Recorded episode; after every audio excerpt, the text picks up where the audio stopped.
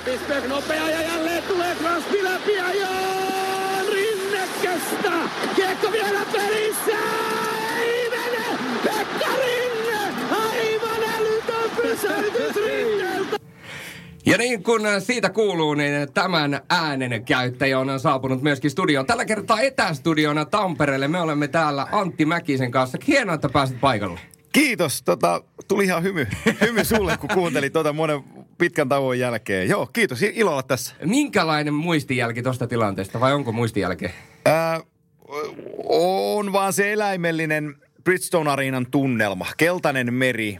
Ää, kun kuvittelet paikan, jossa et kuule omia ajatuksia ja tuplaat sen, niin pääset siihen Nashvillein kotituvan tunnelmaan kiinni. Se oli ihan, se oli jäätävää, että itse asiassa se, moni on kysynyt multa, että miten mä noin innostuin tuossa noin, niin, niin, niin, varmasti sen takia, että siellä oli aika hienosti tehty selostamo, että se oli itse asiassa yleisön joukossa.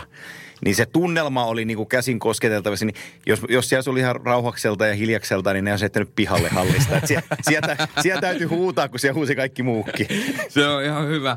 Hei, sano jos mä oon väärässä, mä tein laskutoimituksia, mutta onko niin, että tämä on 19 kausi, kun sä selostat? Aika lailla, joo. KHL 2008 asti, eli Joo. 12 kausi KHL ja 11 kausi NHL. Joo. Kyllä mulla jotain on lukiosta jäänyt näköjään lyhyestä matikasta käteen. Aika hyvin. Äh, Mutta jos tehdään tämmöinen helppo kysymys alkuun, miltä työ tuntuu tai mitä se pitää sisällään verrattuna siihen, mitä se sun uran alkuvuosina oli, eli 19 vuotta sitten? Ihan julmat, julmettu muutos. Et kun, nyt kun istutaan täällä radiopaikassa, missä mä oon aikanaan aloittanut mun, mun media-aikani, niin silloin MP3-soittimet oli kova juttu. CD, CD-levyt oli kova juttu taltioinnissa ja, ja minidiskit ennen kaikkea oli kova Joo, juttu niin oli. tal- taltioinnissa. Ja, ja tota, sitten niin mitä selostamiseen tulee, niin, niin silloin selostaja oli, oli puhtaasti selostaja. Eli, eli siihen ei liittynyt mitään muuta kuin, että, että, että mentiin sitten selostaa jalkapalloa tai jääkiekkoa tai moottoriurheilua, niin, niin sitten mentiin selostaan. Et nykypäivänä, nykypäivänä sitten työ on sen selostamisen lisäksi se on sisältötuottamista. Mulla on meidän, meidän firmassa mulla on, mulla on erilainen titteli, joka oikeuttaa ja, ja kutsuu mua tekemään montaa muutakin asiaa markkinoinnin kanssa ja niin päin pois. Sitten on sosiaalinen media, on videoblogit, on podcastit, on kaikki. Että se, se selostaja on niin kuin, selostaminen on nykyään työstäni ehkä 20 prosenttia. Mm, nyt kun podcasti itsekin mainitsit, niin Radio Playllehän mekin tätä tehdään. Joo. Niin Kimanttia podcast, aivan valtavan suosittu ja hieno ohjelma, mitä teette Kimmo Timosen kanssa. Niin mikä on lyhyesti Kimanttian syntyhistoria? Mistä Huikea. se niin kuin lähti, Antti, No se, liikkeelle? ensinnäkin kiitos. Tota, se lähtee siitä, että mulla oli halu tehdä podcastia jo aikaisemmin, mutta se vaatii, mä en halunnut tehdä sitä yksin, vaan mä halusin tehdä sitä kaksin ja mä tuskailin parikin vuotta sen asian kanssa, että kenen kanssa mä sitä alkaisin tehdä.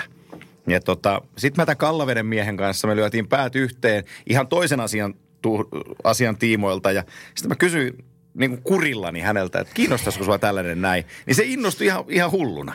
Kuinka luonnostaan se tuli? Kaikki tuntee sun presenssi, kun sä oot telkkarissa. Sä oot jämäkkä, sä oot tavallaan, jämäkkä, katon kun tulee tuota äänenmurros. Sä oot niin kuin äh, journalistinen, sä käyt asian vakavasti läpi niin kuin se täytyy. Mutta sitten taas kimanttia tuo susta sen toisen puolen Joo. esille, sen rennon Antti Mäkisen. Kuinka luonnollista se oli, että se podcastiin tuli tämmöinen niin rennompi ote, eikä semmoinen liian tavallaan niin kuin jäykkä journalistinen ote? No se oli ihan päätös, että, että sitä tehdään. Se on jääkiekko viitekehyksessä oleva ohjelma, jonka ideaan ollaan niin kuin mukavaa kuunneltavaa kenelle tahansa. Eli se perusajatus siinä on se, että kimanttia teema, mä voin sanoa tämän ääneen, että kaksi jätkää istuu kaljalla ja turisee. niin se on niin kuin se pohja-ajatus siinä. Ja tota, sitten taas niin kuin Kimen tarinankerronta tyyli ja se, hänhän on niin kuin ihminen, jolla ei ole huonoa päivää. Et se on ihan käsittämätön se, niin se positiivinen fiba, mikä, mikä siinä äijässä on. Että vaikka sillä niin oikea jalka roikkuisi kokonaan irti ja, ja tota, perhe olisi lumivyöryvaarassa, niin silti se löytäisi jonkun positiivisen asian siitäkin. niin, niin, niin tota, se, se on kemia-asia. Meillä vaan toimii se kemia niin hienosti. Se on niin kuin mun mielipide siihen, että mulla on joka kerta, esimerkiksi eilen me oltiin tekemässä kimanttia. Niin mä oikein odotin taas, että mä pääsen sen äijän kanssa turiseen ja, ja tota, sellainen erittäin rento, löysä asento päälle ja headsetti päähän, että mitäs tänään puhuttaisiin. Meillä ei ole A4 valmiina. Me, meillä on joku viitekehys, mistä lähdetään liikkeelle, sitten katsotaan mihin se menee. Joo, koska tämä tuli mulle niin suurena yllätyksenä, kun mä aloin kuuntelemaan, kuuntelemaan Kimantteja ja kaikki jaksot olen kuunnellut ja pystyn sitä suosittelemaan lämpimästi kaikille. Koska silloin, koska mä tiedän minkälainen sä oot muuten tavallaan niin kuin omassa työssä, niin mä ootin semmoista tarkkaa faktaa, pedant, pedanttiusta. No sitä pedanttiutta on siinäkin, mutta sitten kun mä ensimmäiset jaksot kuuntelin ja mä tavallaan yllätän itseni nauramasta vedet silmistä ja meinaa ajaa pientareelta ojaa, niin, niin kyllähän se oli mahtava yllätys. Mutta siinä, siinä on sellainen hieno kulma, mä en tiedä, onko sitä kukaan muu koskaan miettinyt, mutta että ainahan jääkiekon niin kuin julkisuudessa, ketä meitä toimittajia, selostajia ja asiantuntijoita on, niin jos joku asiantuntija esimerkiksi sanoo jotain väärin, niin sehän liiskataan Twitterissä tai jossain niin kuin oikein huolella, että mikä asiantuntija toi.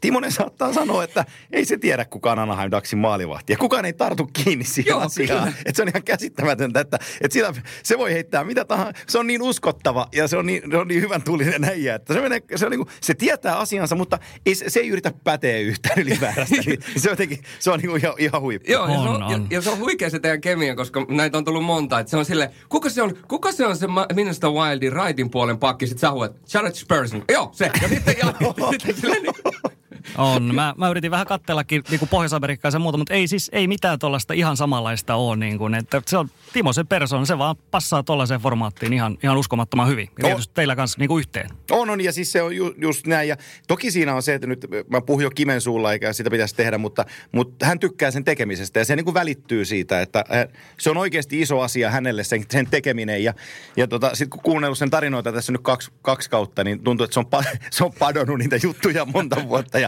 nyt se pääsee purkaan niitä, niin, niin tota, niitä, on, niitä on kiva tehdä.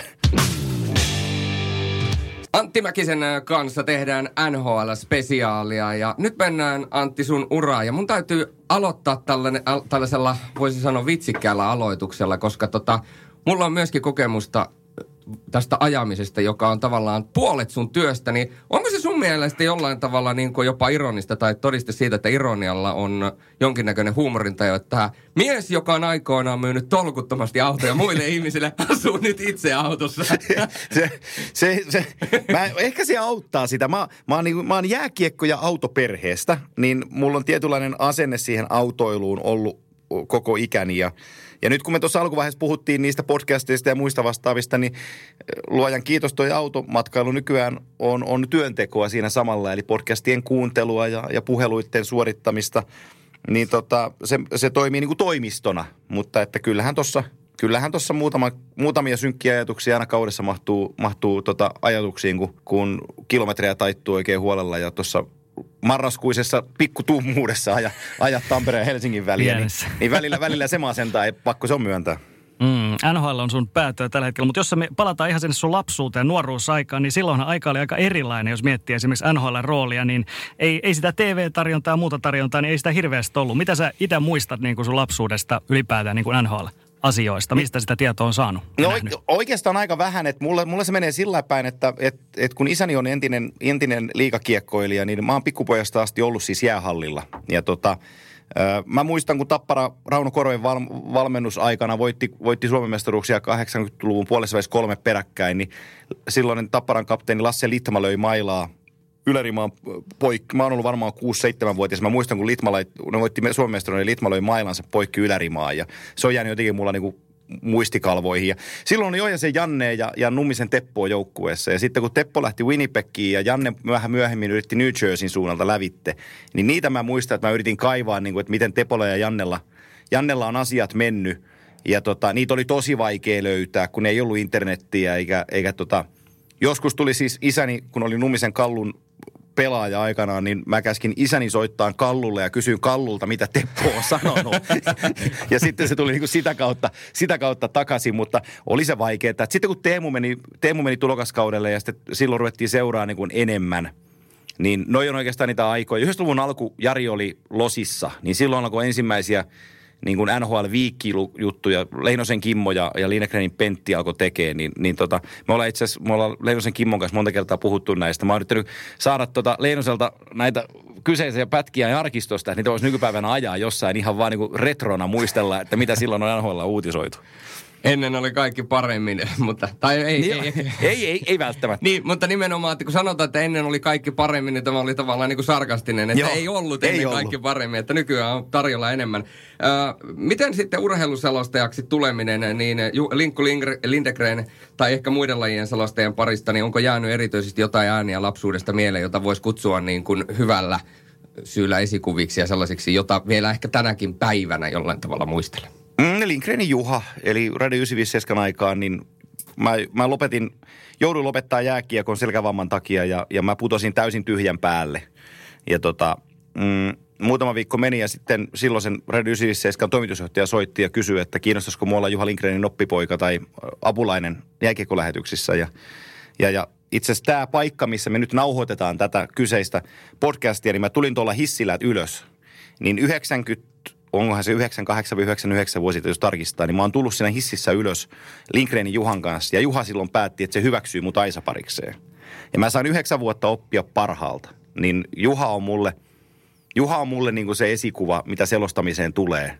Et, et, hän, hän veti rem, ri- riman mulle ylös ja mä opin joka päivässä työssä hänen vierellään, että miten valmistaudutaan peliin ja miten rakennetaan draaman kaarta ja miten täytyy suhteuttaa missä kohtaa kautta mikäkin peli pelataan ja niin päin pois. Missä vaiheessa se tuli se ensimmäinen ajatus siitä, että, että sä urheiluselostajaksi haluat? Että missä, missä se tuli? Sä oot, sä oot muun muassa kertonut myöskin semmoisen, ei nyt niin hauskan tarinan, mutta että ennen ensimmäistä lähetystä jännitti niin paljon, että oksennus. Ja se kertoo aika paljon siitä, mitä tämä työ vaatii. Se on, se, siinä, on, siinä on kaksi sellaista juttua, mitä mä oon radioselosta. Ensimmäinen oli Lahdessa ja linkki tuli mun kanssa sinne, että me selostetaan kaksistaan se.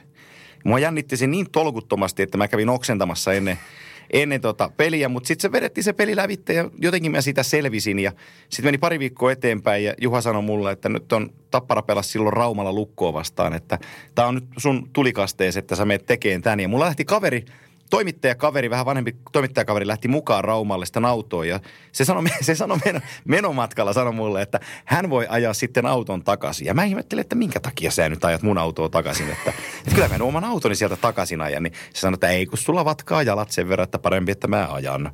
Ja tota, mä ihmettelin sitä. Sitten mentiin Raumalle ja mä laitoin laitteet kasaan ja selostin sen peliä. Kun se matsi loppui, mä olin aivan puhki. Et se, se, mä muistan sen, niin sen väsymyksen, kun se odotus ja jännitys oli niin kova, että sitten kun mä sain ne luurit päästä, niin en mä jaksanut edes seistä. Niin kyllä mä löin ne auton avaimet sille kaverille ja se ajoi kotiin ja mulla jalat täristen istui repsikkaan ja tultiin kotiin sieltä. Niin, sä sanoit, että tosiaan jääkiekko-ura oli sulla se tavoite, mutta sitten kun se loppu, loppu loukkaantumiseen ja sitten tuli tämä tavallaan toinen uravaihtoehto. Olisitko koskaan aikaisemmin miettinyt, että toimittaja selostaja homma voisi olla semmoinen, mikä sulle olisi mahdollinen? Eh, en koskaan.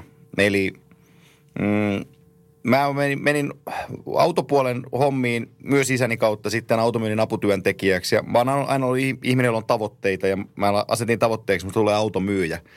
Ja automyyjän aputyöntekijästä musta tuli ensin varaosamyyjä, se oli välitavoite ja varaosamyyjästä musta tuli sitten lopulta automyyjä. Ja sitten mä ajattelin, että jolle mä kolmekymppisen autotalonjohtaja, niin mä vaihdan alaa. Niin mä olin 27, kun olin autotalon johtaja. Mm. Että kyllä mä silläkin puolella saan jotain kai sitten aikaiseksi. Ja tota, mm, jotenkin mä niinku sille puolelle rakensin sitä asiaa, että mä, mä, se on niinku mun juttuni, että ei silloin ollut päätoimisia selostajia. Ei, ei oikeastaan ollut. Antsa, Antsa teki silloin televisio, mutta Antsa teki Leijonia ja sitten se oli pari viihdeohjelmaa ja se kävi juontaan tuo, mutta sitten Jalo JP oli toinen. Mutta ei niitä oikein, Innasen Mikko ehkä kolmas, mutta ei ollut hirveästi niitä. Virkkusen Tuomas on mun erittäin hyvä ystävä.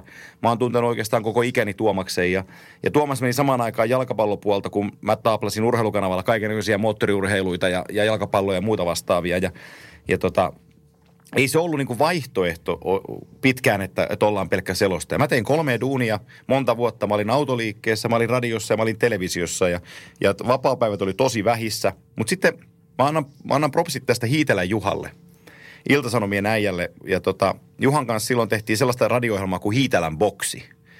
Ja tota, me Hiitelän kanssa ajettiin jonnekin, josko Lappeenrantaan ollut Ilveksen peliä selostaa radioon. Ja Hiitelä sanoi matkalle, että sähän nyt ihme hihhuli oot, että, että lopeta nyt toi autojen myyminen, että kokeile, kokeile tota hommaa. Ja sitten mä sanoin, että ei tästä voi kokeilla. Ja se sanoi, että kokeile. Että, että sä pääset koska tahansa takaisin autoliikkeeseen töihin. Että sulla on hyvä rekordi siellä, sä oot edennyt siellä niin, kuin, niin korkealle kuin voi mennä. Että mitä tässä voi käydä? Että jos, jos ei tule selostajaa, niin sit menet takaisin autohommiin.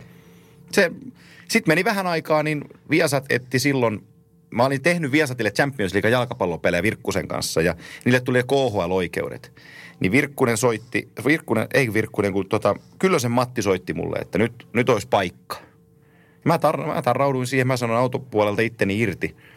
Ja mä, mä kokeilen tätä hommaa. Ja Mm. nyt tässä on, nyt tässä on koke, kokeiltu tätä hommaa. 19 vuotta. niin, niin. Varmaan aika monet nuoret selostajat tai sellaisiksi haluavat osaa tähän myöskin niin kuin samaistua, mutta sä varmaan voisit tästä tiivistää sen, että sitten kun se paikka tulee, niin se paikka pitää käyttää, ihan niin kuin jääkiekossa. Se on hyvin sanottu Teppo ja se on tärkein asia. Eli mä oon jonkin verran mä oon käynyt luennoimassa tuo, tota, kouluissakin tuleville urheilutoimittajille, niin mä yritän aina sanoa, että, että, että vastatkaa jokaiseen kysymykseen kyllä, kun kysytään, että teetkö. On se sitten ihan mitä tahansa, mutta kyllä. Eli tämä ala on kuitenkin sen verran pieni ja sen verran vähässä on tämä porukka, ketä ympärillä tässä on. Että jos sä sanot ei johonkin työjuttuun, niin se ei ole negatiivinen sana ja se jää jollekin ihmiselle, joka päättää asioita, niin se jää mieleen, että toi sano ei. Niin sä et välttämättä saa enää toista mahdollisuutta sieltä suunnalta. Niin on sitten kuviokelluntaa tai mitä tahansa, niin me tekee se. Se on aina hyvä kokemus. Mitä muistoja sulla itsellä on alkuvuosista? Mietitään urheilukanavalla, sä oot tehnyt moottoripyöräilyä, fudista, kaikkea muuta. Olisiko, nä- ois, muistanko jostain artikkelista nähneeni, että lähemmäs tuhat ottelua oot joskus selostanut jalkapalloa? Joo, Su- on, on, on varmaan, on, mon, mon, mä tiedän, onko ihan tuhatta, mutta useita satoja. Mutta siis posketon määrä, Joo. any case. Niin millaisia muistoja noista vuosista on, koska nyt viimeiset vuodet on kuitenkin mennyt pääasiassa ää, jääkiekon parissa? Hienoja muistoja, koska ne opetti ihan tosi paljon. Mä tein ö, esimerkiksi Campeonato Brasileiro Serie A, eli jalka, Brasilian jalkapallosarjaa selostin urheilukanavalla. Ja se oli yksin, tein sitä ja MLS alkoi silloin Jenkeissä. Eihän niitä kukaan katsonut. Se on kolme katsoja lähetyksessä. Mä selostajana katoin. Sitten meillä tota, urheilukanavan lähetysyksikön äijä katsoi ja sitten MCRssä Ylellä, joka jo taivaalle kolmas katsoja. Ei varmaan ollut ketään muuta. Ja niitä pelejä on tehty satoja. Mutta että niihin Brasilian matseihin valmistautuminen oli tosi hankalaa, koska ei ollut media sivustoja, ei ollut kokoonpanotietoja tai kokoonpanotiedot tuli sähköpostilla 15 minuuttia sen jälkeen, kun peli oli alkanut. niin niin tota, se, oli, se oli tosi haastavaa, sillä että niitä tuli tehtyä niin paljon, että sen jälkeen joku KH, vaikka joku sanoo, että KHL-pelin on vaikea valmistautua, niin itse asiassa se ei ole. Että se on vaan kyrillisiä kirjaimia, niitä täytyy vaan kääntää ja hakea tekstejä, niin kyllä se löytyy, että aina kannattaa kokeilla jotain vähän vaikeampaa, niin tulee se, tulee se kerroin sitten kohdilleen, mutta kyllä niin kuin urheilukanavan aika on ollut mulle television tekemisessä äärimmäisen tärkeä. Kiitos Valkin Ismolle ja kumppaneille siihen aikaan, että mä sain tehdä ihan tolkuttomasti lähetyksiä. Hmm. Mi- Minkälaisia muistia, muistikuvia siitä jäi, kun teitte Alkion kanssa, ää, joka on tehnyt salibändejä liikaa näin päin pois, niin yhteisselostus. Ja se on ehkä sellainen asia, mitä moni ei muista, mutta muistan itse, ja se oli muun muassa tämä yksi Bostonin peli, oli, mitä ve- veditte silloin Joo. playereita. Ja, ja jumalan kautta mä tykkäsin. Siinä oli jotain niin kuin... Mutta mut moni ei taas puolestaan muista sitä, että me tehtiin Jantan kanssa pari vuotta salibändiä. Minäpä Sitä- muistan, minäpä Joo. muistan. Ja, Mhm. ja tota, se salibändin tekeminen Jantan kanssa, se oli ihan fantastista. Ajettiin paikkakunnalta toiselle tosi hyvä friendin kanssa ja, ja niin kuin salibändin väki otti meidät tosi hienosti vastaan. Meillä oli niin kuin todella hauskaa tehdä sitä. Ja siinäkin opittiin tosi paljon. Ja tota, se oli sitten nelosen aikaan Pakkari Jorma laittoi meidät samaan selostuskoppiin NHL, kun se oli katsonut sitä meidän salibändin touhua, niin sitten kokeilkaa nyt sitten tuossa jääkiekossakin. ja sitten kokeiltiin. Mm. Se Voisit- on aika harvinaista kuitenkin nykypäivänä, siis Mut todella si- harvinaista. Mutta siinä, saa, siinä on sellainen juttu, mitä me yritettiin silloin ja en tiedä nyt kun on vanhentunut, että jaksettaisiko enää tehdä sitä. Jantta, Jantta on yhtä lailla mun tosi hyvä ystäväni, mutta silloin siinä oli tavoitteena oli se, että saadaan pidettyä tempo ylhäällä. Eli kun toinen vetää happea, niin toinen tykittää. Ja, ja tota, silloin oli se, niin kuin se tempo oli se pääasia jutuissa, mitä haettiin, niin tota, kyllä, kyllä siinä se tempo pysyikin ylhäällä. Joo, pysyy ja se oli, se oli hengästyttävää kuuntella. Mun on ihan pakko kysyä, koska Janttahan on myöskin tunnettu muusikko. Joo. Ja jotenkin, mä en tiedä mistä se johtuu, mutta selostajilla on aika paljon tämä musiikki myöskin läsnä. Miettii, mä oon itse soittanut aikoinaan pitkään rumpuja, entinen rumpali, äh, Niki on rumpali, Antsa on rumpali. Äh, ja sulla nyt ainakin laulu taittuu. Miten muuten musiikki? Onko, minkälainen toi musiikillinen puoli sun elämässä? Mm, on mulla kitara himassa ja kyllä mä sitä vähän näpyttelen ja pystyn niin kuin jonkin verran soittaa, mutta kyllä meillä on niin kuin Jantan kanssa sellainen mm, duo kanssa, että Jan- Jantta soittaa ja sitten me välillä me esiinnytään, esiinnytään jossain juhlissa ja baareissa ja Jantta soittaa ja laulaa stemmat ja, ja tota, mä oon siinä sitten äh, kiekumassa, niin kyllä musiikki niin on, on lähellä. Koska, mus, koska rakastan musiikkia. Sama pakollinen, pakollinen kysymys. Mitkä on sun bravurit? Mitkä, jos, jos nyt täytyisi laulaa joku, ei, lait- ei laiteta sua siihen positioon, koska en osaa soittaa mitään, mutta... Muutama country-biisi, niitä te ette tiedä, niitä on vaikea edes sanoa. Mä sanon, että mm, Elton Johnin Your Song on aika sellainen tunnistettava biisi, jonka osaan taittaa aika hyvin. Aika kova. On. Mä olin itse asiassa vähän paperin laittanutkin, että Jantta ja Antti, te olitte ikään kuin Matti ja Teppo. Siis niin kun puhutaan, puhutaan aikakautemme kuitenkin tunnetuimmista selostajista ja teette yhdessä tätä hommaa. Mutta radiossahan tätä on tosiaan tehty, tehty vuosien aikana ennenkin. Mutta muuten, jos jatkaa tosta, niin selostajahomma se on kuitenkin aika paljon tällaista solo-duunia, kuitenkin iso osa siitä. Niin kuinka tärkeä Antti sun mielestä on, että siinä on, on nimenomaan näitä työkavereita, asiantuntijoita ynnä muita, joiden kanssa pääsee myöskin heittää jerryä niin sanotusti? Ehkä se tärkein tällä hetkellä mun elämässäni, mun työssäni. Että tota, niin kuin sanoit se soolo-juttu, niin mä oon niin paljon, enkä nyt halua niin kuin keulia tällä asialla, mutta mä oon niin paljon tehnyt soolona ja yksin juttuja, niin se, että on joku sielunkumppani, kenen kanssa juttelee ja rakentaa lähetystä ja mie- vaihtaa mielipiteitä, niin, niin, niin onhan se niin kuin ihan luksusta. Miten sitten toi ajaminen, mitä tuossa jo aikaisemmin sivuttiin, äh, kuinka monesti on tullut sellainen fiilis, että, että olisi kiva, että olisi aina. Mä tiedän, että jonkin verran sä oot Kuusisen Villen kanssa ajellut tuota väliä, mutta kuinka usein tulee sellainen fiilis, että olisi kiva, että olisi melkeinpä aina joku, jonka kanssa ajaa tuota väliä, koska kaikki, jotka autoa vähänkään ajaa pidempiä matkoja, tietää, että se on raskasta ja sä teet sitä melkein joka päivä ja en edes halua tietää kilometrimäärää vuodessa. 70 000 vuodessa. Tota, Ja mä luulin, että mun 50 000 on paljon. Ei, kyllä, kyllä täytyy vielä vähän ajaa. Mutta ei, ei, se, ei, se, ei se valosalla säällä. Eh, Mä en kaipaa seuraa, mutta oikeastaan niin kuin työpäivän päätteeksi, kun meilläkin nämä työajat on vähän sellaisia, että ne, meidän työ loppuu, teille, tekin tiedätte, te teette, teette CHL, niin teillä matsit loppuu Suomen aikaa 10-11 aikaan illalla.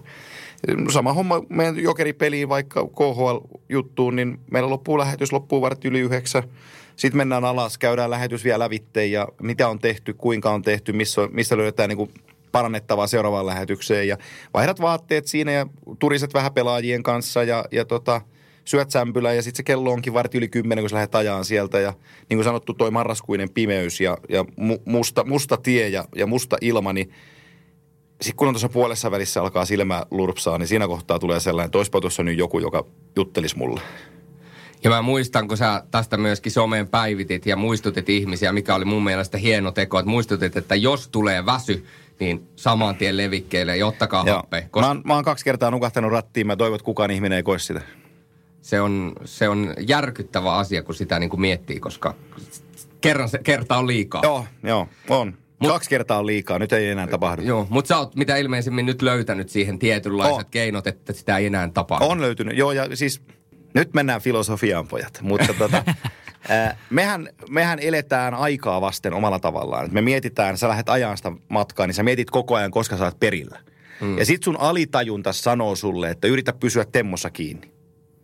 Siitä ajatuksesta, kun päästään eroon, niin sit sä pärjäät. Eli jos ajaa yöaikaan väsyneenä Helsingissä Tampereelle, niin pitää antaa itselle se armo, että se matka voi kestää kolme tuntia kahden tunnin sijaan. Mutta se tarkoittaa sitä, että sä pysähdyt Hyvinkäällä kahville, sä pysähdyt Linnatuulessa vessaa, sä pysähdyt Hämeenlinnassa vielä ottaa kupin kahvia, ja sit sä ajat sen loppumatkan siitä. Eli sun täytyy ryt, osata rytmittää se. Antaa itselle se armo, että sä et olekaan kolmelta yöllä kotona, vaan sä oot neljältä yöllä kotona. Mutta silloin sä pystyt duunaan sen. Et jos sä lähdet yhteen, voi, voi pojat, nyt tämmöinen ihan ajamisen juttu. Ensi jo itkonen tulee, tulee mäkisestä, mutta, mutta lämmin talvitakki, ö, auto kylmä, kun lähdet liikkeelle, laitat lämmittimet vähän lujalle, lujalle ja lämpöiselle ja lähdet porskuttaa väsyneenä, pidät ratista kiinni. Niin kyllä Nurmijärvellä nukutaan pojat aika, aika huolella jo siinä, ko- aika huolella jo siinä kohtaa. Että kyllä se, kyllä se niin täytyy, täytyy opetella. Niin kuin, mä oon opetellut sen kantapään kautta ja, ja tota, yritän, sen takia mä puhun ja teen Instagramiin juttuja ajamisesta, että ihmiset, kun mulla on kokemusta siitä, niin mä yritän opettaa ihmisiä vähän. Sivistää. Se on hyvä, se on hyvä. Ja kun tässä nyt vähän alettiin heittää läppää, että menee ihan ajamiseksi, niin tämä on tärkeä asia, koska tämä on, moni ei edes ymmärrä sitä, kuinka iso osa tämä on sun arkea, se autossa istuminen. Että et jos sä saisit ylimääräiset tuntiliksat siitä, kun sä istut autossa, niin Viime vuonna mä laskin mun työkavereille, niin kun ne kysyivät, että kuinka monta tuntia sä istuit viime kuussa autossa. Niin mulla on se kirja edelleenkin autossa. Mä viime vuoden marraskuussa mä istuin mun omassa autossani. Mahtoiko olla 128 tuntia? Miettikää, 128. kuukaudessa. Ouch. Se on, se on lä- lähelle jo niitä lukuja, mitä moni ihminen tekee töitä. Joo, niin kuin joo, kuukaudessa. joo. Ja sä teet siihen vissiin jotain muuta. Mä teen vähän pää- päälle siihen sitten vielä. Joo, jos, jostain kumman syystä. No niin Antti, hei NHL, se on kuitenkin suurin rakkaus sun työrintamalla, mä väitän näin. Ja sitten tämän Viasatin, Viasatille tulon myötä, niin sun ää, asema on sementoitunut NHLn ykkösäänenä. Millaista sun mielestä on ollut levittää tätä NHLn ilosanomaa tässä no jo vuosien ajan? mahtavaa tehdä maailman parhaimman jääkiekkosarjan kanssa töitä ja, ja tota, se, se on ollut mulla unelmana siitä lähtien, kun mä jääkiekon, jääkiekkoon ajaudun, että mä menen tavallaan tai toisella NHL. Ja pelaajana mä en sinne päässyt, niin tämä oli sitten toisiksi paras vaihtoehto, mitä, mitä mun kyvylläni pystyy tekemään. Mutta, mutta se on se, mm, se yhteistyö NHL-väen kanssa vuosien saatossa on kasvanut ihan tolkuttomasti. Ja tota, nykyään me ollaan tosi tiiviissä tekemisessä NHL-markkinointiväen kanssa ja, ja suunnitellaan heidän kanssa yhdessä asioita. Ja tota, sitten totta kai niin kun Stanley Cupin finaalin selostaminen paikan päällä on, on, on sellainen luksus, jota mä en voi niin kuin sanoin kuvailla – kuinka, kuinka iloinen mä että mä oon saanut kokea ne asiat. Ja sekin on sellainen asia, että mä joskus asetin tavoitteeksi jossakin jutussa, että mä meen julkisesti on sanonut, että, että mulla on tavoite selostaa Stanley Cupin finaalit paikan päältä, niin kyllä mulla aika moni nauroi, että, että, että eihän sellaista nyt koskaan ole tehty, eikä sellaista koskaan tehdä. Niin on nyt, onko mä kuudet finaalit tehnyt paikan päällä, niin, niin, niin tota, on sekin tie niin kuin avattu ja koettu ja uskomattomia tarinoita. O- Siis Mä nyt unohdin, mitä sä teisit Teppo kysyä, mutta mä sanon, mä sanon vaan näin, että, että mä, oon, mä oon hirmu onnellinen siitä, että mä oon saanut tehdä tätä. Mun on pakko kysyä välikysymys ennen kuin jatketaan tuosta samasta tematiikasta. Ää, en voinut olla ajattelematta, sä oot entinen huippuurheilija kuitenkin. Sä oot tähdännyt huippuurheiluun. Tuleeko tuo sun tavallaan työmoraali, tuleeko se sieltä? Tulee. Tu, koska, koska ei ole sattumaa, että sä oot tähdännyt huippuurheiluun, sen jälkeen sä oot mennyt automyyjäksi, missä susta on tullut johtaja, ja sen jälkeen sä oot mennyt NHL tavallaan niin kuin puskemaan NHL, ja nyt sä oot Suomen NHL-johtava ääni, ja mu, pojat puhuu, tai ylipäätänsä ihmiset puhuu susta Mr. NHL. Niin eihän se nyt sattumaa ole. Ei se tulee sieltä. Se on, mut on opetettu siihen, niin kun, mulla oli tosi isot tavoitteet NHL, pelaajana nuorempana. Ja, ja tota, mä oon, isoveljeni on mulle ollut esimerkki. Hän oli tavoitteellinen jääkiekossa, hän pelasi vähän pidemmällä kuin minä, mutta tota, päätyi sitten bisnesalalle ja on pärjännyt siellä tosi hienosti. Ja tota, mä valitsin tämän reitin, mutta siis mä oon, mä oon ihminen, jolla pitää olla tavoitteita. Mä asetan itselleni aina tavoitteen ja sitten mä tavoittelen sitä. Jollei mulla ole tavoitetta, niin mä oon hukassa. Ja sit mut on opetettu, tai mä olen itse oppinut siihen, että asettaa se tavoite riittävän korkealle sillä, että se on kuitenkin realistinen, mutta että sillä, että se on niin kuin tavoiteltavissa. Niin sitten mä tiedän joka päivä, miksi mä herään, miksi mä teen töitä, mi- mikä on se, mikä on se motivaatio sen työnteon takana. Miten se suunnitelmallisuus sen tavoitteen takana? Sen näkee, että mm. siinä on tavoitteellisuus. Tämä saattaa nyt kuulostaa vähän jopa siirappiselta, koska mun yksi lempiartisti on Cheek, niin mun on pakko nyt verrata. Cheekiin.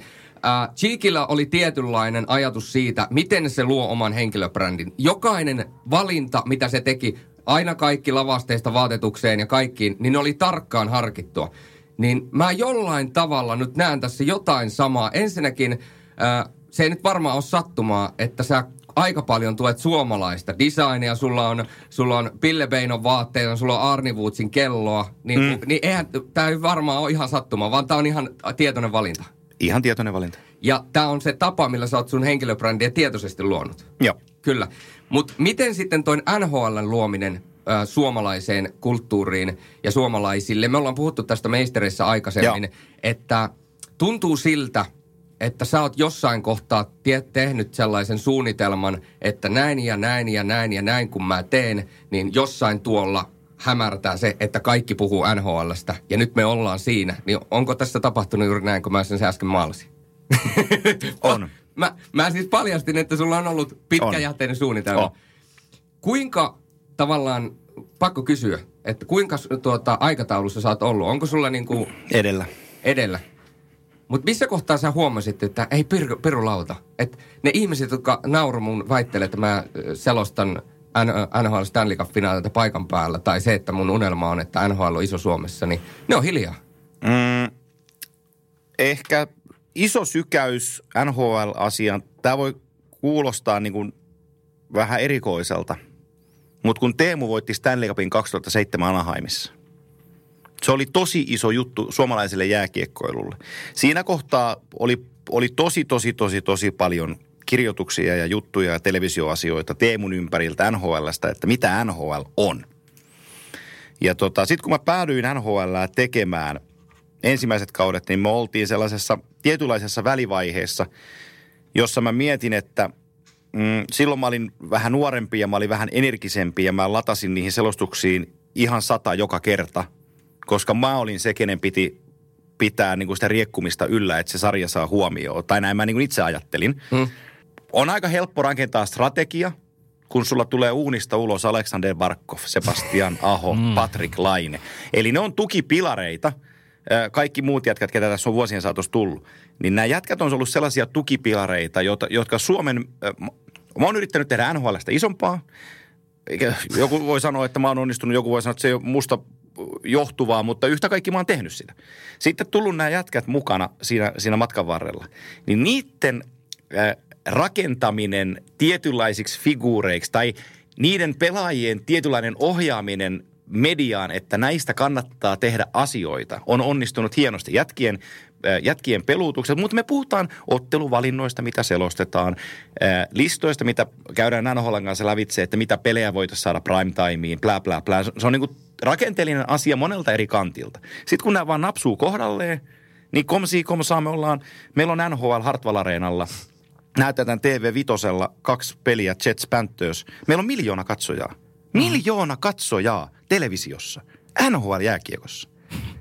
Niin, niiden, ka, niiden kahden pelin jälkeen, kun Hartwallilla, sori, sori Teppo, mä palansin. Niiden kahden pelin jälkeen Hartwallilla, kun me lopetettiin, niin, niin mä olin ensinnäkin äärimmäisen ylpeä meidän koko tiimistä, mutta mä olin, mä olin niin fiiliksissä siellä alhaalla, että nyt tämä toimi. Ja sitten kun me nähtiin ne katsojaluvut, niin, mä, niin kun, ne katsoja, nyt taas menee filosofiseksi, mutta ne, ne katsojaluvut, mitä niistä peleistä saatiin esille, niin mulle tuli sellainen fiilis, että sä et ole tehnyt tätä turhaa. Mm, kyllä.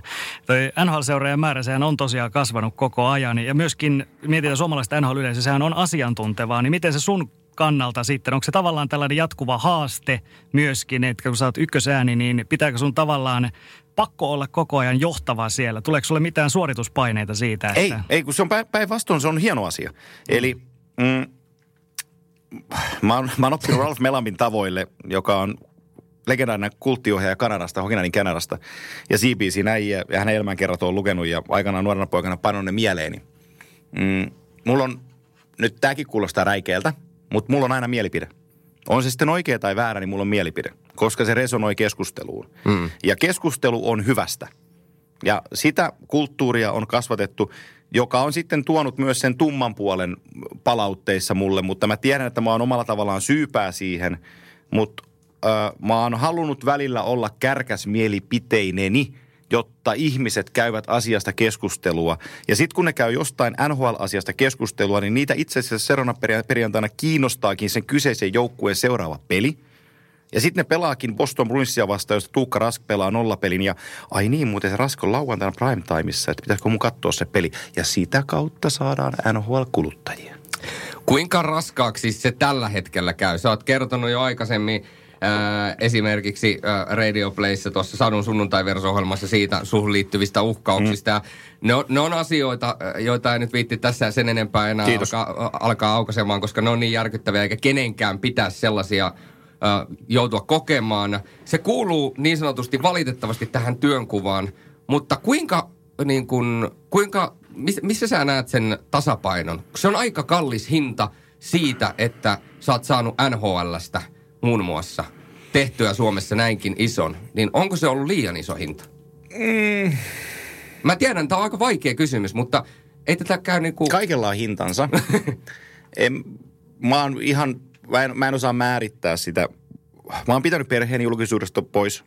Mä oon kieltäytynyt kaikista mahdollisista mm, lehtijutuista, jotka käsittelis mun perhettä ja meidän kotia. Mä en halua tuoda, tuoda perhettäni julki, että he, he ei heihin ei kohdistu mitään, jota minä aiheuttaisin.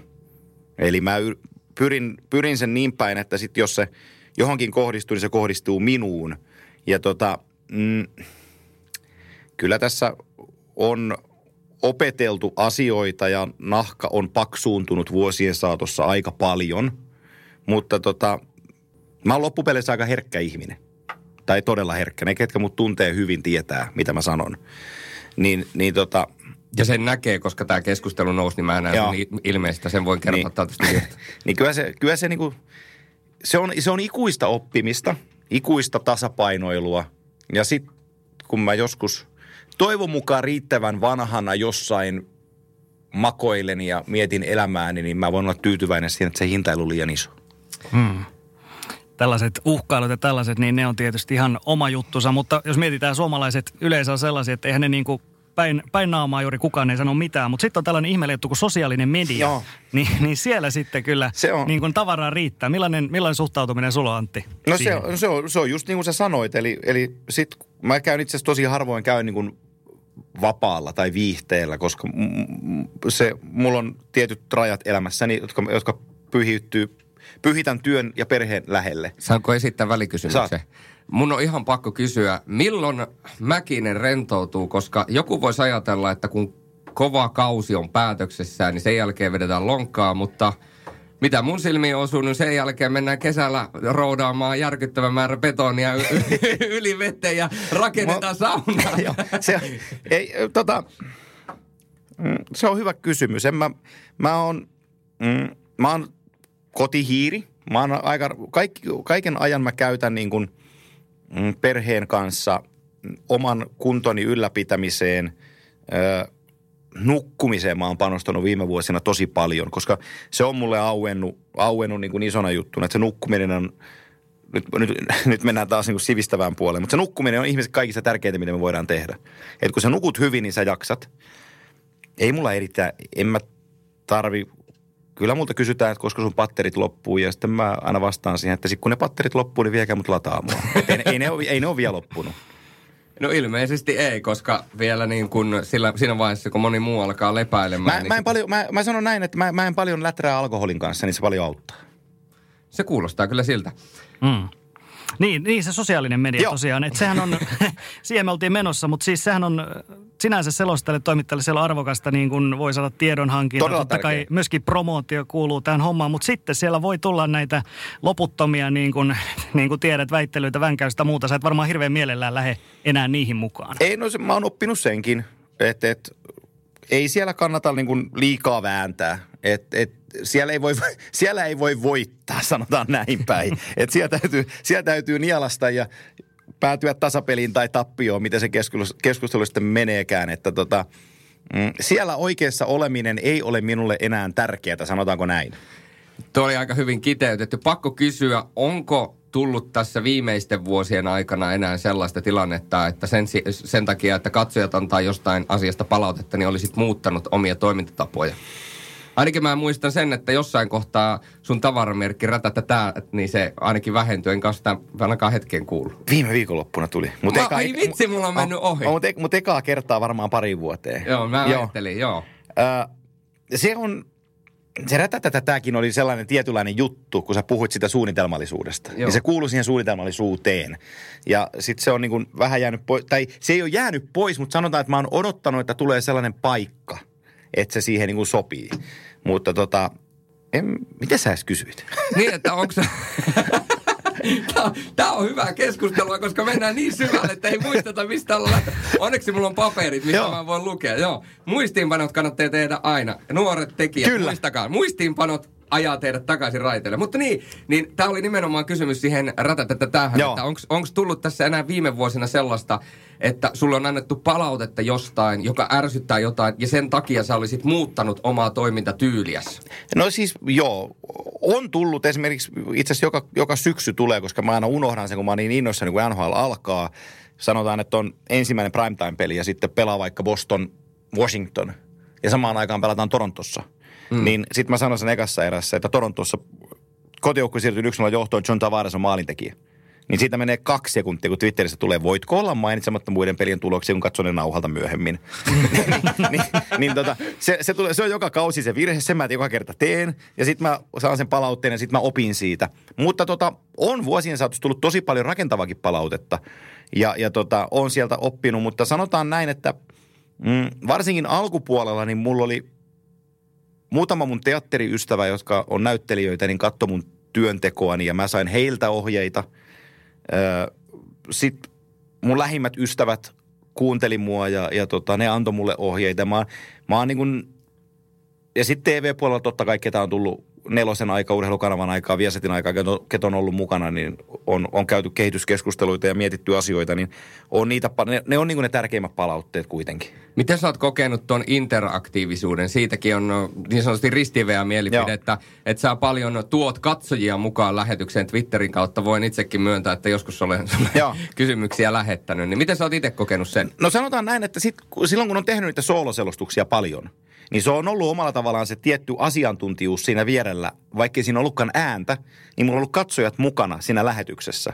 Ja se oli ihan tietoista rakentamista myös siihen aikaan. Ja edelleenkin mä välillä nostan sieltä kysymyksiä. Mm. Toki nykyään se seurantamäärä Twitterissäkin itsellä on sen verran suuri, että sinne tulee aika paljon räikeitä kysymyksiä. Mm. Että lähetyksen aikana, kun niitä selailee, niin, niin että sieltä löytää hyvän kysymyksen, niin, niin tota, sitten kun löytää, niin sitten se voi käydä lävitse. Niin, ja on se varmaan sinälläänkin haasteellista. Kaikki, jotka selostaa, niin tietää, että se, että sä keskityt johonkin muuhun asiaan yhtä aikaa, kun sä selostat, niin vaatii aika paljon. Niin sitten se, että siellä varmaan tulee aika paljon tällaista kysymyksiä, että hei Antti, kerro paljon kello on. joo, niin joo, näiden Just näin. On, se, se, se, siinä viekin aikaa. Ja sitten on sellainen Murphy-laki, että joka kerta kun mä katson jotain paperia tai tele, niin kuin tietokoneen ruutua, niin silloin tapahtuu ruudussa jotain. se on muuten, se on ihan, siinä ottelussa voi olla, että ei ole tapahtunut. Yhtään mitään, joo. Niin, Sitten katsot kerran alas, jo, oikein tarkistaa jollekin riville, että mitäs tuossa luki, niin samaan aikaan kohottaa korvissa ja katsot, ei helkutti. Kiekko on maalissa. ja sit sä katsot, että siellä on heitetty joku harppuuna että oman maalin takaa yksin läpi. Ja jaa, tällainen. Mutta mut näitä, näitä sattuu. Tuleeko muuten, tämä on pakko kans kysyä, koska tulee mieleen. Tätä ei ollut ki- pa- kirjoitettu papereihin, mutta Äh, tuleeko mieleen, mikä on uran tähän astisesti pahin kämmi? Mille voi jo tässä vaiheessa nauraa? Mm. Koska mehän ollaan ihmisiä. Se, se unohtuu katsojilta, että me ollaan ihmisiä. Joo. Joo.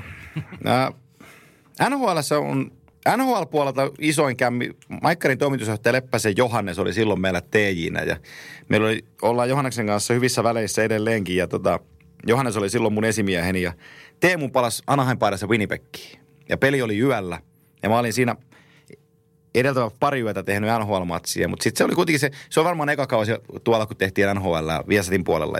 Sitten oli Teemun, Teemun paluu Winnipegiin ja, ja tota, siitä raavittiin so, sosiaaliseen mediaan kaiken näköisiä juttuja. Ja sitten mua, sit mua väsyttiin ihan älyttömästi ja, ja tota, mä menin illasta nukkuun ja laitoin mielestäni herätyskellon päälle. Mutta tota, en mä siihen herätyskelloon herännyt. Ja sitten kun mä avasin silmät ja mä muistan, kun se peli alkoi tota, Suomen aikaa kolmelta – ja kello oli puoli neljä. Mä olin hotellissa sängyssä. Niin se paniikki oli sitten jotakuinkin iso, kun mä raavin itteni siitä pystyyn. Ja tokaan erään tuli ääneen, mutta ekan erään missasin. Niin se on oikeastaan ainoa niin kuin NHL-tason, NHL-aikana virheeni.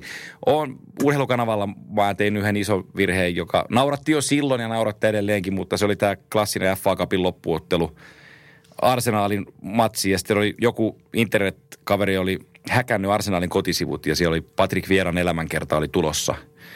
Ja tota, mm, ei kun, ei kun to, Anelkan, Anelkan elämänkerta Joo. oli tulossa ja se näin päin. Ja sitten se, että Anelka kertoi elämänkerrasta, että se syy, miksi se lähti arsenaalista, oli se, että kun Patrick Vierailla on niin kauhean sukumeisseli, että se aina suihkussa huitoo sitä, sillä häntä, niin hän ei voi olla enää arsenaalissa. Sitten mä kerron sen suorassa FA Cupin loppuottelulähetyksessä ja sitten paljastui, että se on ihan täys vitsi.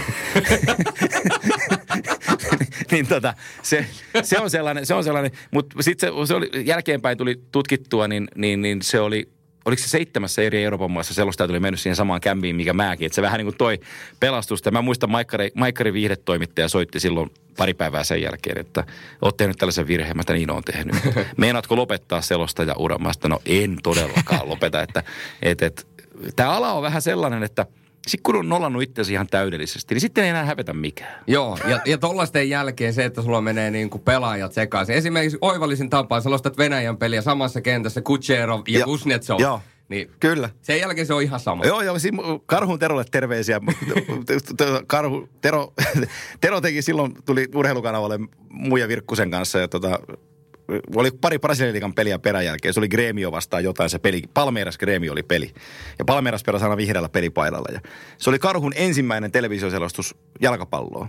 Ja tota, se oli helkutin hyvä siinä Prassiliigan pelissä. Ja ainoa ongelma, että ekan kolme varttia se selosti joukkueita väärinpäin. joo, joo, mä muistan. Mietin mikä Mä nykypäivä. muistan, muistan ton, tossa on vielä sellainen, Tero kertoi ton sama juttu. Sitten se sanoi, että se meni jälkikäteen, se kävi vielä tekemään se niin kuin oikein, Joo. että sinne jää kato arkistoon, että se on tehty oikein. Hän oli tosi tarkka siinä, että Joo, olin- ammattilaisen merkki. Joo, mä olin M5 kattelemassa siinä lämpiössä, Tero teki ekaa fudispeliä. Ja tota, mä, se teki tosi hyvin, se sitten tuli pois kopista. Mä sitten, hei, tota, tosi hyvin meni kolme varttiin. Että ainoa juttu, että, että Palmeiras pelaa vihreällä paidalla, ei Gremio. Ei, ei sitä voi käsittää, mitä nykypäivänä tapahtuisi somemyrsky sen jälkeen. Joo. se, olisi, se olisi valmis, se olisi valmis. Antti, NHL-selostaminen nykypäivänä, miten se on muuttunut, jos vertaa niihin alkuaikoihin? Ainakin primetime-pelejä, niitä on paljon enemmän studiota ja niin poispäin, niin miten sä vertaisit siihen alkuaikoihin? No oikeastaan se on se, minkä niputikin siinä, eli et on tullut studiot mukaan Viesetin aikakaudella ja, ja tota, nyt studioiden määrä on niinku tosi iso. Et eihän jotain NHL-studioa voitu, nelonen Pro-aikakaudella voitu edes niinku haaveilla, että tehtäisiin tehtäis NHL-studio. Ja sitten tehtiin nelosen aikaa, terveisiä Paakkarin Jormalle taas tota, Mm, mä tein silloin Viasatilla, kun mä sanoin aikaisemmin, mä tein Champions League ja KHL, ja sitten Viasat ja nelonen meni yhteen, tuli nelonen Pro. Ja mä ajattelin, että no niin, nyt tämä selostushomma sakkas tässä, että ei ole enää. Ja, ja tota, sitten Jorma soitti neloselta, että et, et, Tuukko tekee heille tämän saman, että teet KHL ja NHL. Ja mä sanoin, että totta kai. Sitten meni Paakkarin neuvotteluihin, niin Jorma sanoi, että mutta ei me kyllä samanlaista rahaa makseta kuin Viasatille. Ja mä olin vähän käärmeissäni, että me älä nyt viittiin. Ja sitten se sanoi ottelukohta se hinnan mulle. Ja mä huusin sille vähän punaisena, pääpunaisena, niin sitten Jorma vastasi mulle takaisin, että, että en mä sanonut, että mä kieltäisin sua tekemästä ne kaikki pelit.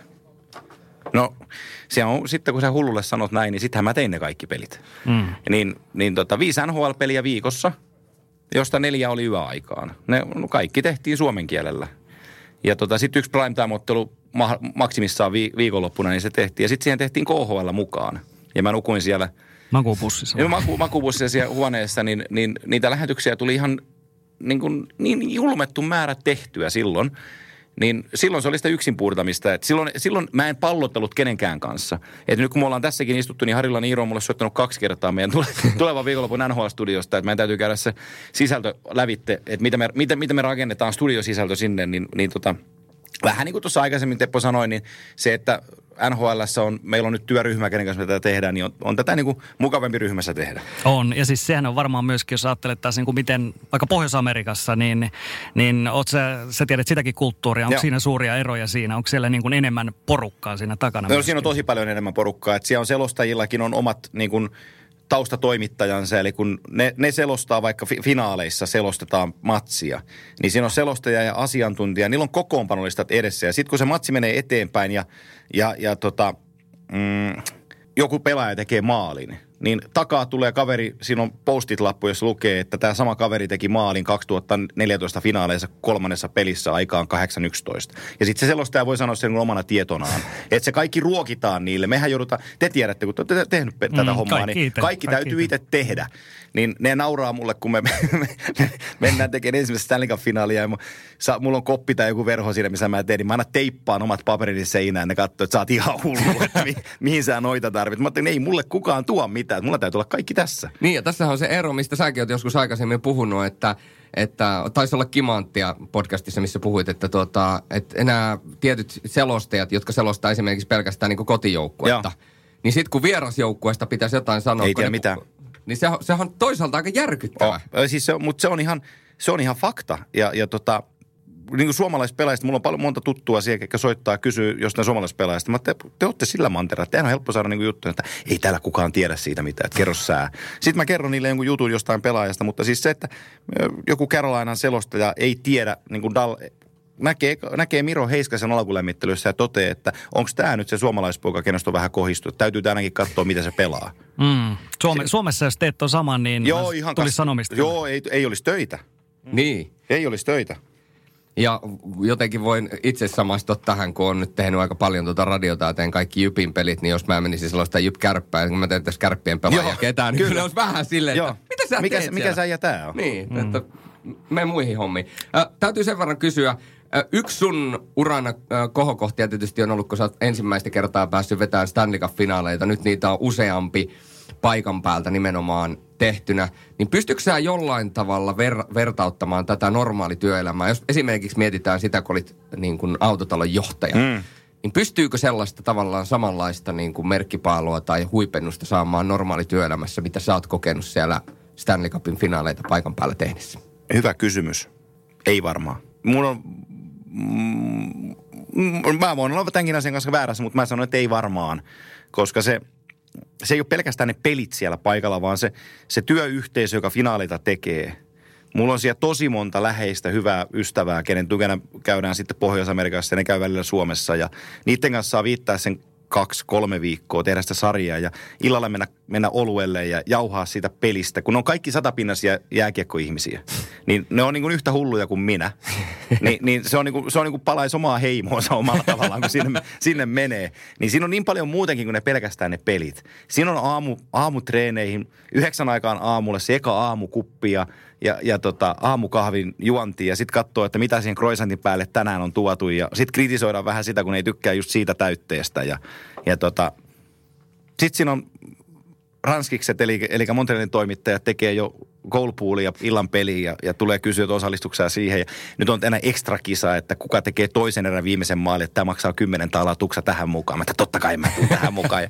Sitten peli loppuu, niin ranskikset kysyy, että mennäänkö tänään karaokeen? Sitten mä että totta kai mennään karaokeen. Sitten mennään vähän laulaa ranskisten kanssa karaokeen ja ja tota, mm. siinä on niin, se, on se yhteisöllisyys on siinä niin kuin ihan super. Niin, ja tuossa on aika paljon sellaista just paljasti, että mitä ulospäin ei Joo, näe. joo. Ja se on varmasti se hieno. Mennään vielä vähän tarkemmin tuohon selostamiseen ja ylipäätänsä seosta, selostamisen nyansseihin, koska selostaminen on kuitenkin aika lailla oma taiteenlajinsa, niin miten, kun sullahan kulkee tässä NHL rinnalla myöskin KHL mm. Niin miten sä oot nähnyt niin kuin KHL ja NHL, NHL selostamisen, että onko siinä jotain niin kuin nyanssieroja, miten sä tavallaan esimerkiksi niihin kahteen eri sarjaan valmistaudut tai, tai miten sä niitä käsittelet? Mm, on niissä sellainen ero, että NHL mun ei tarvitse valmistautua. Eli kun mä elän NHL-elämää 247, mä kuuntelen podcasteja ja mä luen juttuja koko ajan, niin mun ei tarvitse sillä niin kuin yksittäin valmi...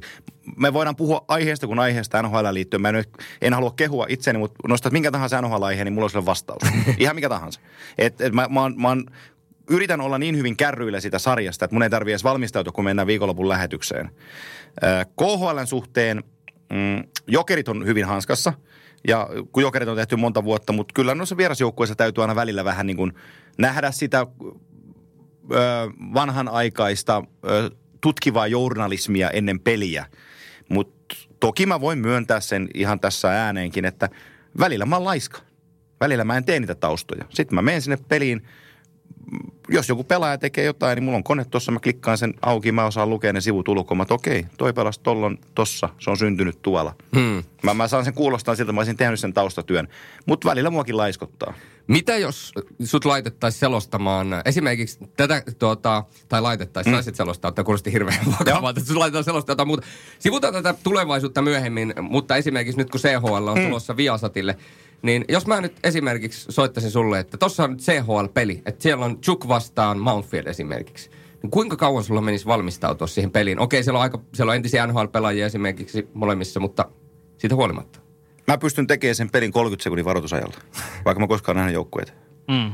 Se on ammattilaisen merkki. Sulla on se perus, perus niin kuin. Mutta- Joo, me just Jullen kanssa tällä viikolla muuten puhuttiin tossa, että kun Julle on tehnyt nyt mitä neljä, viisi vuotta liikaa ja mä oon nyt SHL Joo. tehnyt joka viikko viisi vuotta, niin meillä on ihan sama, että heität niihin sarjoihin, niin se on ihan sama, vaikka se peli vaihtuisi Joo, no. yhtäkkiä, niin ei ole mitään väliä. No, noi on siis, mä muistan nhl monta kertaa, noi on, kun sanotaan, että on ollut vaikka pe- peli, mitä nyt on Philadelphiasta, on Flyers St. Louis peli.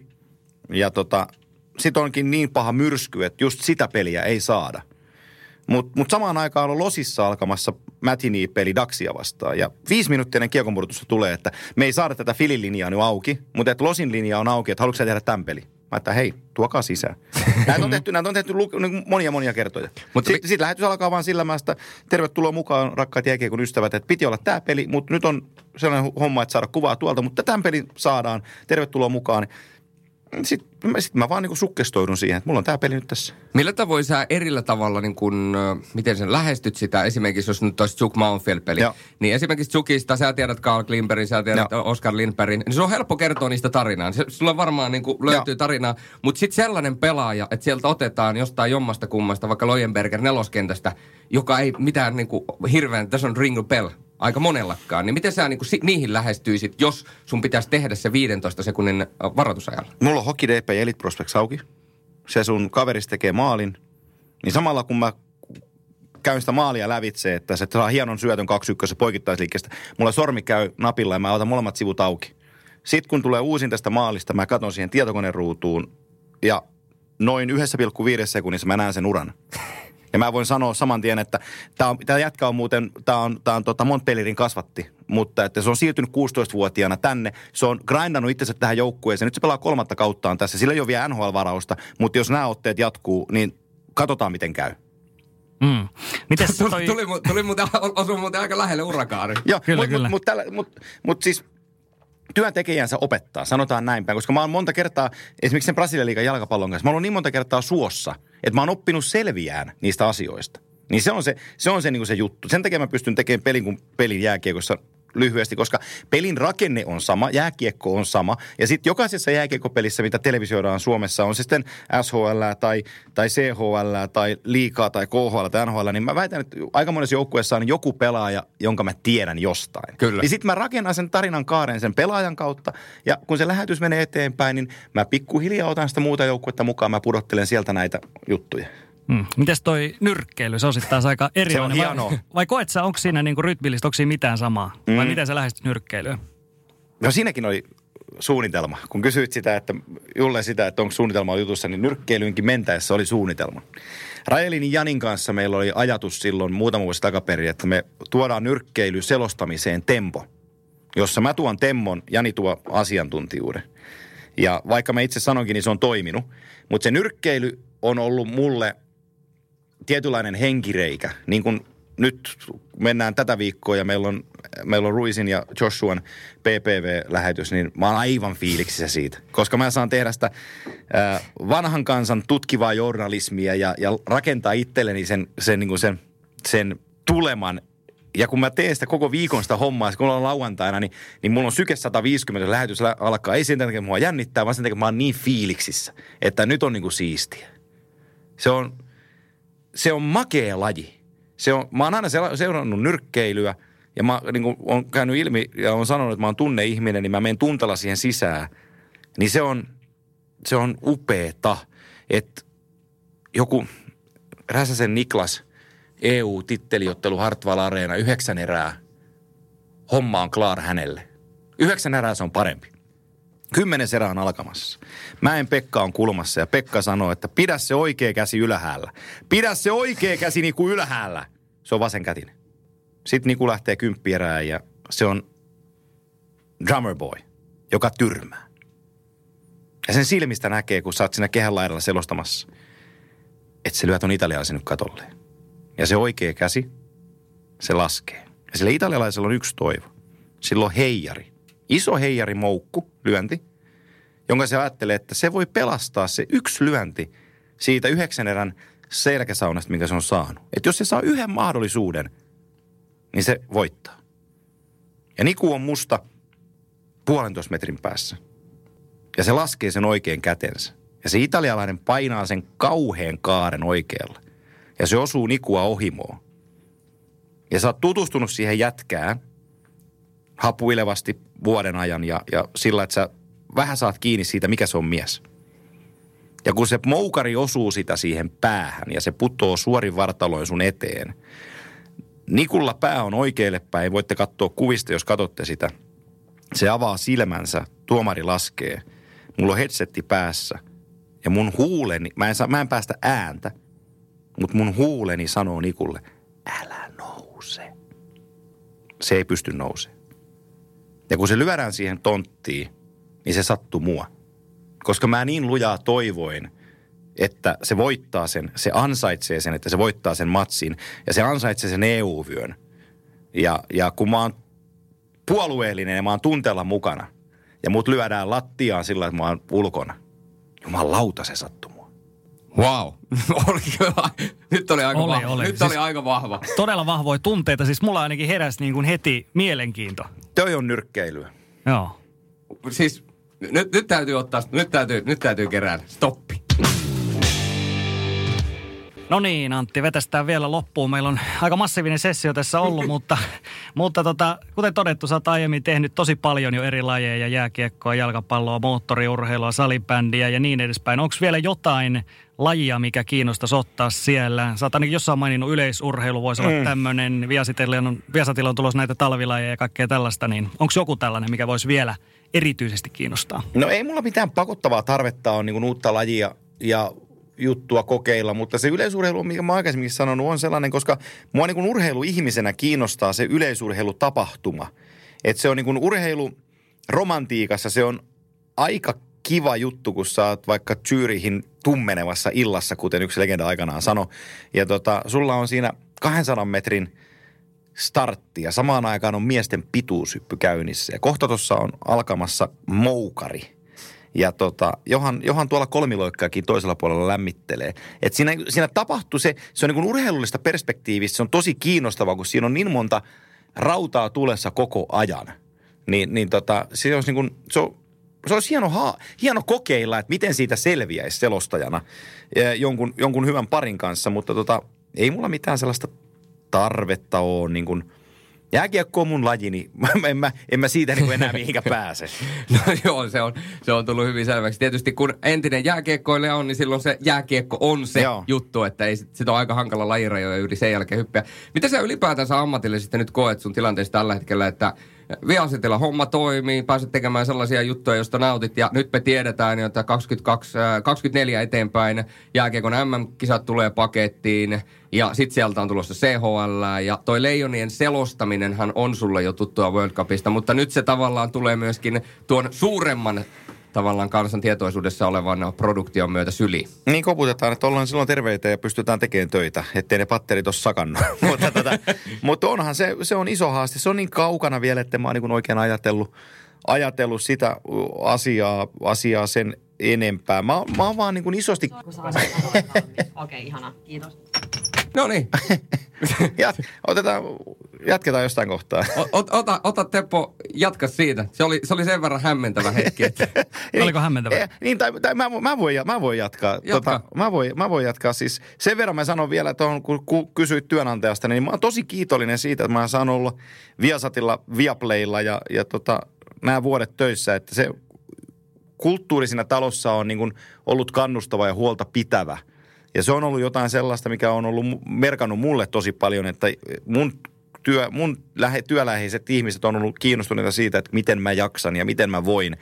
Ja musta pidetään huolta, niin, niin tota, se on merkinnyt mulle tosi paljon. Ja mä oon onnellinen, että mä oon sellaisessa porukassa. tuohon jaksamisen tematiikkaan, niin vaan semmoinen lisäys, että Tuomas Virkkonenhan puhui tuosta taannoin avoimesti siitä, että välillä on tullut niitä jäätäviä ruuhkavuosia, ollaan tehty yli 200 peliä vuodessa. Taisi olla niin, että silloin se aikoinaan, kun säkin nukuit siellä Joo. hetekassa, niin yli 200 peliä vuodessa. Onko tullut niitä hetkiä elämässä, että, että nimenomaan tämän selostusuran aikana, että on tehnyt vaan niin järkyttävän paljon työtä, että hetkeksi aikaa intohimo on ehkä vähän kadonnut ja siitä on tullut lainausmerkeissä vain työtä, minkä läpi yrittää selvitä?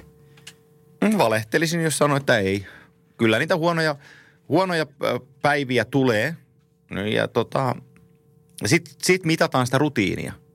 Et miten, mikä, missä sun rutiinitaso on ja rima, että missä pystyt sen vetämään. Koska sekin on, se kuuluu ammattitaitoon. Et se katsojan ei tarvitse tietää sitä, että onko mulla hyvä vai huono päivä. Vai mitä mä oon joutunut tänään käymään lävitse tullakseni tähän kyseiseen juttuun. Täytyy olla osaaminen, että se rima ei väpäjä hirveän suurella skaalalla, vaikka sulla on huono päivä tai sulla on hyvä päivä. Tähän loppuu vielä kaksi kysymystä. Ensimmäinen, äh, jo- jonka mä säästin tahallaan loppuun. Mä oon aina esittänyt tätä kysymystä siitä lähtien, kun Cheek esiintyi Olympiastadionilla. Mulla on tämmöinen teoria, mm. että jokaisella täytyy olla oma stadionkeikka. Ja mä en nyt tarkoita sitä, että täytyy mennä, sun täytyy myydä nyt tuota Ratinan stadionia loppuun, kun sä lähdet vetämään sinne Elton Johnin Jolsongia. On sekin tietysti mahdollisuus. Kyllä. Mutta, mutta, mutta lähinnä siitä, että se ajatus on siinä, että sulla on joku absoluuttinen tavoite, mitä kohti sä menet. Sellainen niin kuin jopa jollain tavalla unelmienkin yläpuolella. Sellainen, joka tuntuu jopa jollain tavalla surrealisti. Surrealla, no en edes yritä sanoa sitä sanaa nyt, kun se menee. Tiedätte, mitä hän takaa. Niin onko sulla vielä olemassa sellaista, koska kuitenkin tämä NHL nostaminen pinnalle oli jo sinällään ihan jäätävän kova tavoite ja hassua, hassua kyllä, siinä sä onnistuit. Kiitos. Mä oon, mä oon saavuttanut tosi paljon niitä unelmia, mitä mulla on ollut. Eli mulla oli unelmana, unelmana se NHL. NHLn tekeminen päivittäisessä työssä, niin siihen mä pääsin. Mulla oli tavoitteena päästä Stanley finaaleita. Mä oon, mä oon niitä päässyt tekemään. Oli systemaattinen tavoite tehdä NHL Suomessa isompaa. Se on kasvanut. Ö, oli tavoite päästä selostaa leijonia parhaassa mahdollisessa tilanteessa, kun parhaat pelaajat on kentällä. Leijonat sakkas tosi isosti silloin Torontossa, mutta se, Toronto, se World Cupin kokemus on tosi hieno. Mm. No kyllä mulla on, mulla on, niin kuin, on, tavoite, on tavoite olla, nyt kun oikein ajattelen sitä, niin kyllä mulla niin on tavoite olla tekemässä leijona jääkiekkoa sillä, että jätkät voittaa jotain. Niin Mm. se on sellainen, on niin kuin hajatus tuolla jossain. Antti, jos mä kysyn tämän viimeisen vielä. Mä sain, mä sain tuolta tietoa, että täällä on, tää on ihan fakta homma. Täällä siis Robbie Williamsin radio, tota, puhelinhaastattelu joko on tulossa tekemään, niin me joudutaan, joudutaan sen takia nyt päättämään tähän, mutta oltaisiin muutenkin päätetty. Väitätkö Niin. että Robin Williams on isompi kuin Antti Mäkinen? Antti, mä oon pahoillani, Sano, oon sano, pahoillani. sano sille Robille terveisiä, että on hold hetken aikaa. Meillä on tässä asia kesken. Luurian punaiselle. Joo. mutta tota, vielä, vielä tämä, että duettokeikon. Ää, mites, jos nyt joku nuorukainen ehkä kuuntelee vaikka tämän podcastin, jota saattaa kiinnostaa NHL ja vaikka selostajaksi ryhtyminen, niin millaisia, millaisia ohjeita sä antaisit nuorukaiselle? Miten kannattaa pyrkiä sitä omaa unelmaansa kohden? pyynteettömällä työllä. Mä oon sanonut kaikille, kaikille niille, jotka on asiaa kysynyt ja, ja haluaa tulla selostajaksi ja on, on, on nuoria tai vähän kokeneempia, niin mä oon sanonut kaikille, mä en voi sanoa, kun suositella omaa polkua, niin jonka mä oon käynyt, on radiopolku. Koska radion tekeminen on sillä sillä hienoa opettavaa tarinaa, että radiossa sä maalaat kuvaa. Eli kuuntelija, kun ajaa autolla, kuuntelee radioa tai kotona kuuntelee radioa, niin sun täytyy puhua enemmän sanoja minuutissa, jotta sille kuuntelijalle tulee korvien väliin kuva, että se ajatuksissaan katsoo jääkiekopeliä. Sä kerrot sille, mitä sen täytyy katsoa aivoissa. Kun sä hyppäät radioselostamisesta televisiolähetykseen, on huomattavan paljon helpompaa vähentää käytettäviä sanoja per minuutti, kuin lisätä niitä. Sen takia mä sanon, sanon nuorille, että menkää, menkää radioon, ha- hakekaa radiosta itsellenne kokemusta. Mä uskallan allekirjoittaa tämän nykyisenä radiotyöskentelijänä. Mä maalan teille tarkemman kuvan vielä tästä. Eli kun seuraavan kerran katsotte NHL- tai KHL-lähetystä, mitä Antti Mäkinen selostaa, niin kun tulee se hetki, että hyökkäysalueen hyökkäyspelissä tulee nopeampi pyöritys, sanat kiihtyy ja välillä se puheen tempo menee niin järkyttävän nopeaa, että harva pysyy siinä edes mukana, mutta se tulee kuitenkin niin selkeästi, että jokainen ymmärtää, mitä jokainen sana tarkoittaa. Jokaisella sanalla on oma paino, niin juuri nuissa hetkissä niin se radiokokemus näkyy. Pingo. Mutta kaikki hyvä loppu aikanaan, myöskin tämä massiivinen haastattelu. Kiitoksia Antti, että pääsit paikalle. Kiitos ja anteeksi, että venyt, veny äijien työpäivä, mutta oli, oli, tota, oli virkistävää päästä puhumaan asioista.